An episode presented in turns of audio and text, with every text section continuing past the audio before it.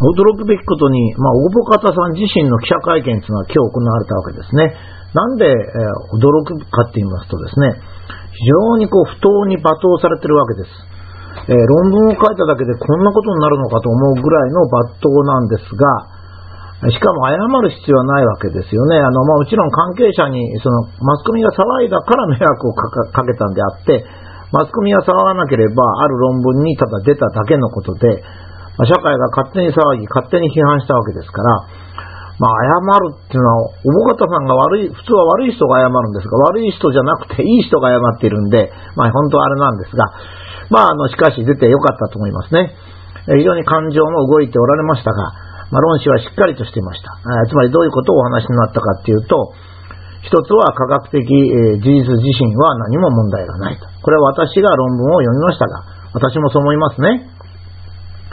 えー、と、間違った写真がもし変わっててもですね、全然結論に影響が及びません。えー、おそらく批判している人のほとんどが論文読んでおられないじゃないですかね。まあ、そういう感じがしました。まあ、特に記者の方は読んでないと思いますね。それから論文を提出する際の村の掟をあまり知らなかったってことは確かなんですね。えー、村のこれはあくまでも掟ですからね。例えばコピペしちゃいけないとか、それから写真を加工しちゃいけないってのは全部これ村の掟なんですね。つまり学問、そのなんか、お金に関係する研究をやってる人が勝手に掟を作ってるわけですが、まあそういうことですね。それから、ご本人はスタップ細胞の研究をさらに続けたいというのは当然ですよね。全然本人問題ないんですから。それから今回の論文は現象を示したに過ぎず、今後は作成条件などを進めていきたい。そうなんですね。研究というのは1個の論文出したら終わりじゃなくて、え、論文を何本か出して、だんだん固まっていくものですから当然のことです。なんで最初だけで、そんな条件を示さなきゃいけないの？っていうことですね。これまで日本社会は何を騒いでたんでしょうか？えー、論文の書き方が悪いというか、と、ことをとってですね、科学的進歩自体を破壊してしまう。というのが本当に今度の事件の日本社会の目的だったんでしょうかね。え、彼女は会記者会見の中でですね、バッシングされるのが研究と関係ないことばかりと、ま、いう感じを言っておりましたが、私が実際に論文を読んで、え、長い科学研究の経験とは全くその彼女の意見は同じ観察でありました。ちょっと電話が鳴っておりまして、失礼いたします。え、また、この記者会見の中で、質問する記者がですね、ネットではこんなこと言ってるとか、ソサエティではこういうこと言ってるという曖昧な質問の根拠を言うことが多かったんですね。つまり、ネットとかソサエティが悪人なんですよ、私に言わせれば。だから悪人が善人をバッシングするという、まあ、臨地社会が、まだマスコミの存在とかネットによって日本に横行していることを示しておりました。でまた会見の中で利権の作望も明らかになりましたね。えー、理研は審査委員会のメンバーがたった一度小保方さんのところに行って、その場でノートはありますかと聞いたんですね。でその場にあったノートを、うん、出したらそれを持ってった。だからノートは別にそれが全部じゃなくて、その場にあったノートですからね。そして理研の会見では、まあ、3年間で2冊しかノートがないと、まあ、いうようなことを言ったわけですが、それで非常に研究がずさんだという結論を出したんですけど、非常に悪意でしたね。私は利権の方が悪意を持つ集団の可能性が高いと思います。えー、日本人は権威に弱いので、えー、個人と利権という関係ですと、権威がああるとですね、利権が正しいと仮定する悪い癖があります。それから今日別のテレビ局から取材がありましてですね、武田先生、実験ノートってのはどういうふうに書くんですかって、まあ、一応説明はしましたが、実験ノートってのはつけてる人ほとんどいませんよって言ったらですね、それで取材終わりなんですよ。で、僕はですね、いや、それでも結構ですが、いや、ちょっと待ってくださいよと。えー、っと、ちゃんと正しいことを社会に、えーえー、放送してくださいと。えー、実験ノートをつけなきゃいけないっていうこと自体がありませんから、って言ったんですよ。そしたらもう全然、もう聞く耳もない、ああ、もういいです、いいですと、こういう感じなんですね。っていうのはですね、現在も電子化された中で、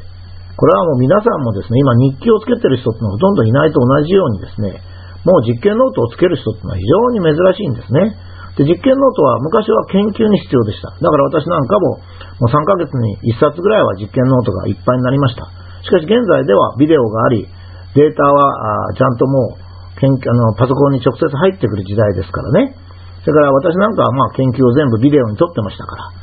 ですからもう全然実験ノートいらないんですよ。ただ実験ノートが必要なのはですね、研究とお金が関係してる時だけなんですよ。例えば、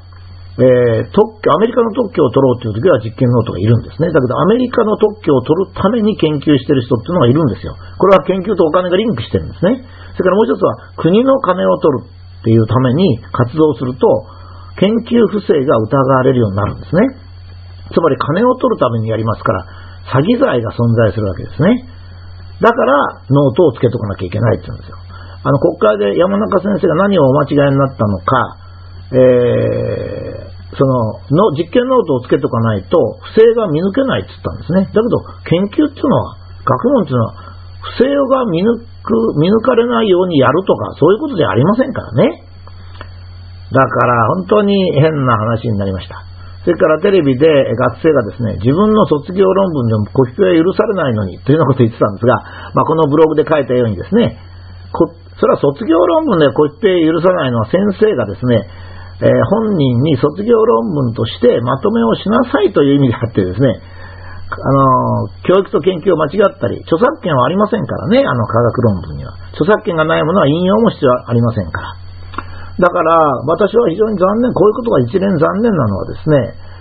村の掟を信ずる科学者っていうのはやっぱり情けないですよ。やっぱり科学っていうのはですね、村の掟じゃないんです。一つ一つが事実なんですね。もう私があ論文を読んだ感じではですね、まあ、研究はしっかりしてるけども、論文を書くのに慣れてないなっていう感じがしました。これはテレビでもコメントしました。ちょっと雑な感じはしますね、と。例えば写真なんかすごく多いんですよ。あのくらい多い写真を出しますとね、やっぱりミスも出てくるんですね。ですから私みたいに、まあ経験豊富な科学者はですね、まあ写真なんかあまり出さないんですね。で、まあ、必要最小限にしますが、非常に丁寧な写真が、全部で写真とか図で80枚ぐらいあるんですね。まあ、あんな論文っていうのはですね、もちろんありますよ。ありますけども、まあ、本当に人のいい人が一生懸命書いたなっていうことですね。まあ、だけど、この功績が100としますとね、まあ、あの、論文のヘマは3ですよ。3ぐらい。3か5ぐらいですよ。日本社会というのは100を取らないで、3とか5を罰するんですからね、ひどいもんですね。まあ、あの、これはちょっと速報で私も今日ちょっと時間がないし、まあ、あの、えー、電話のベルなんかなって失礼しましたけども、スタッフ細胞が証明されればいいんだなんて話ではないんです。それは研究はですね、スタッフ細胞自身が間違いのこともあるんです。それでも全然問題ないです。皆さん論文を読んでください。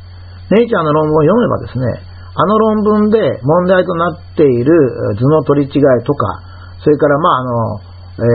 彼女がちょっと手を加えたものですね。これは手を加えていいと彼女は思ってて、僕は手を加えていいと思ってるんですよ。だって、写真というのは、その撮っただけを、